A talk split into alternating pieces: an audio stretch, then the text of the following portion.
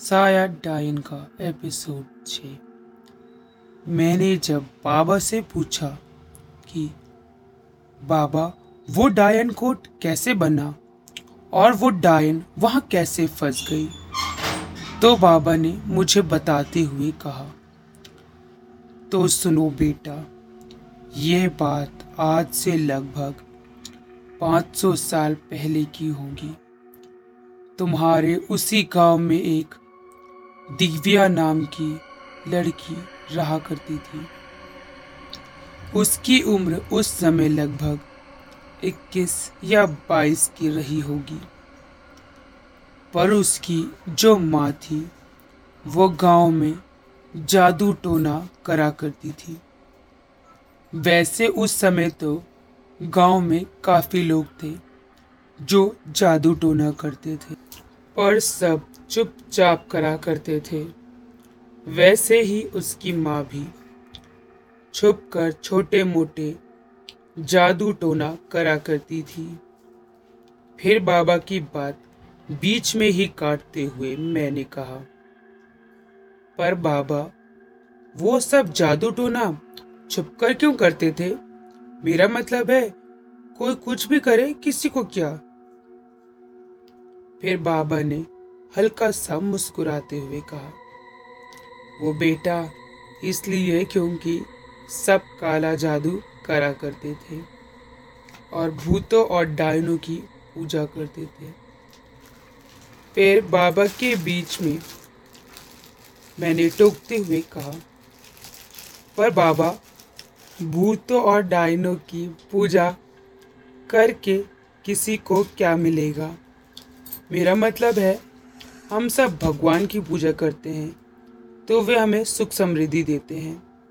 मगर भूत डायन जैसी चीज़ किसी की क्या मदद कर सकती है? फिर बाबा ने कहा, ये जितने भी काले जादू वाले लोग होते हैं, वो सब भूत, पिशाच या डायन की पूजा करते हैं, क्योंकि काला जादू लोगों का बुरा करने के लिए होता है। और भगवान की पूजा से तो बस अच्छा ही होता है। किसी का बुरा नहीं।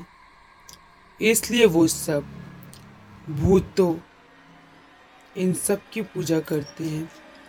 वैसे एक दिन दिव्या की माँ, जहाँ अभी डायन कोट है, वहाँ डायन की पूजा कर रही थी। पर तभी यह बात गाँव वालों को पता चल गई।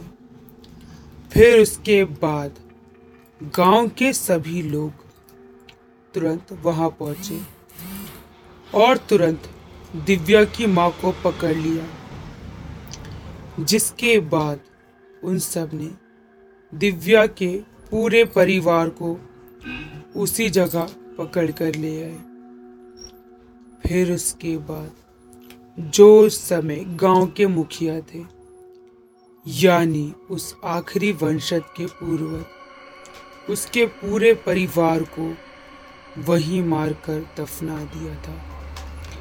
पर दिव्या, जो थी, वो एक डायन की बेटी थी। मतलब वो डायन के वरदान से पैदा हुई थी। इसलिए वो मरने के बाद एक डायन बन गई। फिर बाबा को बीच में ही रोकते हुए मैंने कहा, पर बाबा, वो एक ही जगह में कैसे फंस गई? फिर बाबा ने कहा, दिव्या मरने के बाद जैसे ही डायन बनी, उसने वैसे ही पूरे गाँव में एक मौत का खेल सा चला दिया। उसकी मौत के कुछ दिन बाद से ही हर रोज गाँव में वो किसी न किसी की जान ज़रूर ले लेती थी। और उसी बीच उसने मुखिया के पूरे परिवार को मार दिया। बाबा के इतना बोलते ही मैंने बाबा को बीच में फिर रोका और कहा, पर बाबा, आपने तो कहा था, अभी उस डायन मुखिया का आखिरी वंशज बचा हुआ है। पर अब कह रहे हैं कि उसने पहले ही मुखिया के पूरे परिवार को मार दिया था। तो वो आखिरी वंशज कौन है, जिसको अभी आप वो डायन ढूंढ रही है? फिर बाबा ने कहा, अरे बेटा, पहले पूरी बात सुन तो लो। उसने मुखिया के पूरे परिवार को मार दिया था। पर उस समय उसका एक बेटा अपने ससुराल गया हुआ था।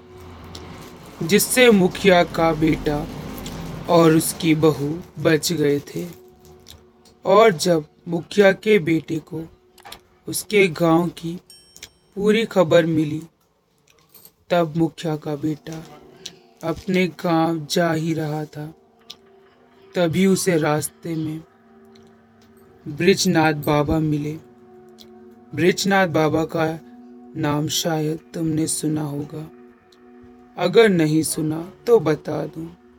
ब्रिजनाथ बाबा इतने शक्तिशाली थे कि वो सभी देवी देवताओं से बात करते थे। ब्रिजनाथ बाबा जैसे ही मुखिया के बेटे से मिले तो उन्होंने सारी बात अपने आप उन्हें पता चल गई, क्योंकि वो अंतर्यामी थे और उन्हें ये भी पता चल गया कि मुखिया का बेटा वहाँ गया तो उसको भी वो डायन मार देगी। इसलिए ब्रिजनाथ बाबा भी उसके साथ चले आए, क्योंकि बस मुखिया के बेटे की जान खतरे में नहीं थी, बल्कि पूरे गाँव की जान भी खतरे में थी, और सभी की जान बचाने के लिए ब्रिजनाथ बाबा तुरंत उसके साथ उस गाँव में आ गए तो उनसे भी वो डायन जल्दी से काबू में नहीं हो रही थी, क्योंकि दिव्या एक डायन की बेटी थी और मरने के बाद और भी ज़्यादा शक्तिशाली डायन बन चुकी थी और ऊपर से उसे बदला भी लेना था। इसलिए उसे काबू करना ब्रिजनाथ बाबा के लिए भी कठिन हो रहा था। पर किसी तरह से बाबा ने उसे काबू तो कर लिया, पर जहाँ दिव्या को दफनाया गया था, उसके आसपास की जगहों पर बाबा काबू नहीं कर पाए, जिसकी वजह से वो जगह डायन कोट बन गई और वो डायन भी वहीं फंस कर रह गई। पर जब उस मुखिया का बेटा हुआ, तब उस डायन ने किसी का इस्तेमाल करके उस डायन कोर्ट में बुला लिया, जिसके बाद उस डायन ने उसे भी मार दिया। ऐसा करते करते वो मुखिया की हर पीढ़ी में से किसी न किसी को ज़रूर मार देती है, और बस मुखिया का वो आखिरी वंशज ही बचा है। पर इस बार जो वो आखिरी वंशज है वो महादेव के वरदान से पैदा हुआ था। और उसकी पीठ पर एक त्रिशूल का निशान है। इस बार मुखिया का वो आखिरी वंशज। उस डायन कोट में जाएगा तो पर इस बार वो डायन मारेगी या फिर वो आखिरी वंशज।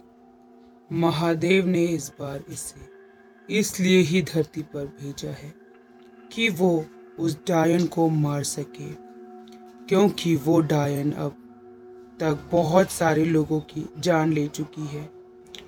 और ऐसा जब भी धरती में होता है, तब भगवान उदाते हैं। या फिर अपने किसी दूत को धरती की रक्षा करने के लिए भेज देते हैं।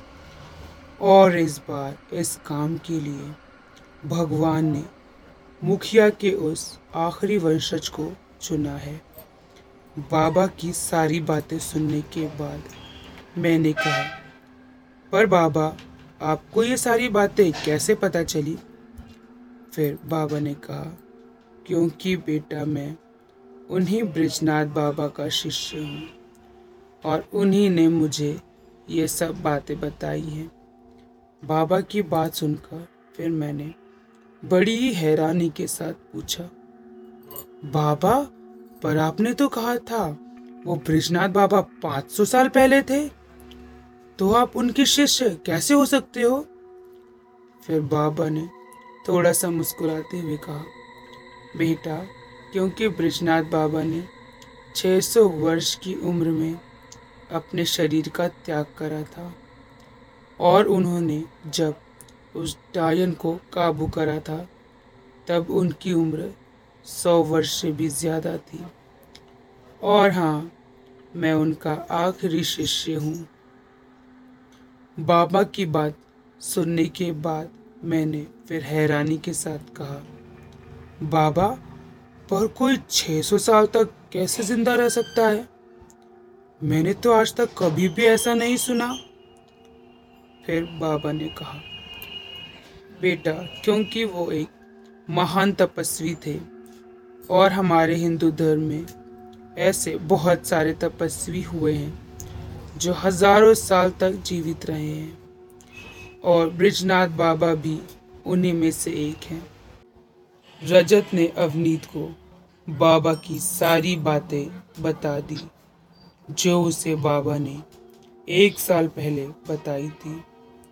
फिर उसके बाद अवनीत की सारी बात सुनी और बड़ी हैरानी से कहा, भाई, तू मुझे ले चलेगा उन बाबा के पास? क्योंकि भाई?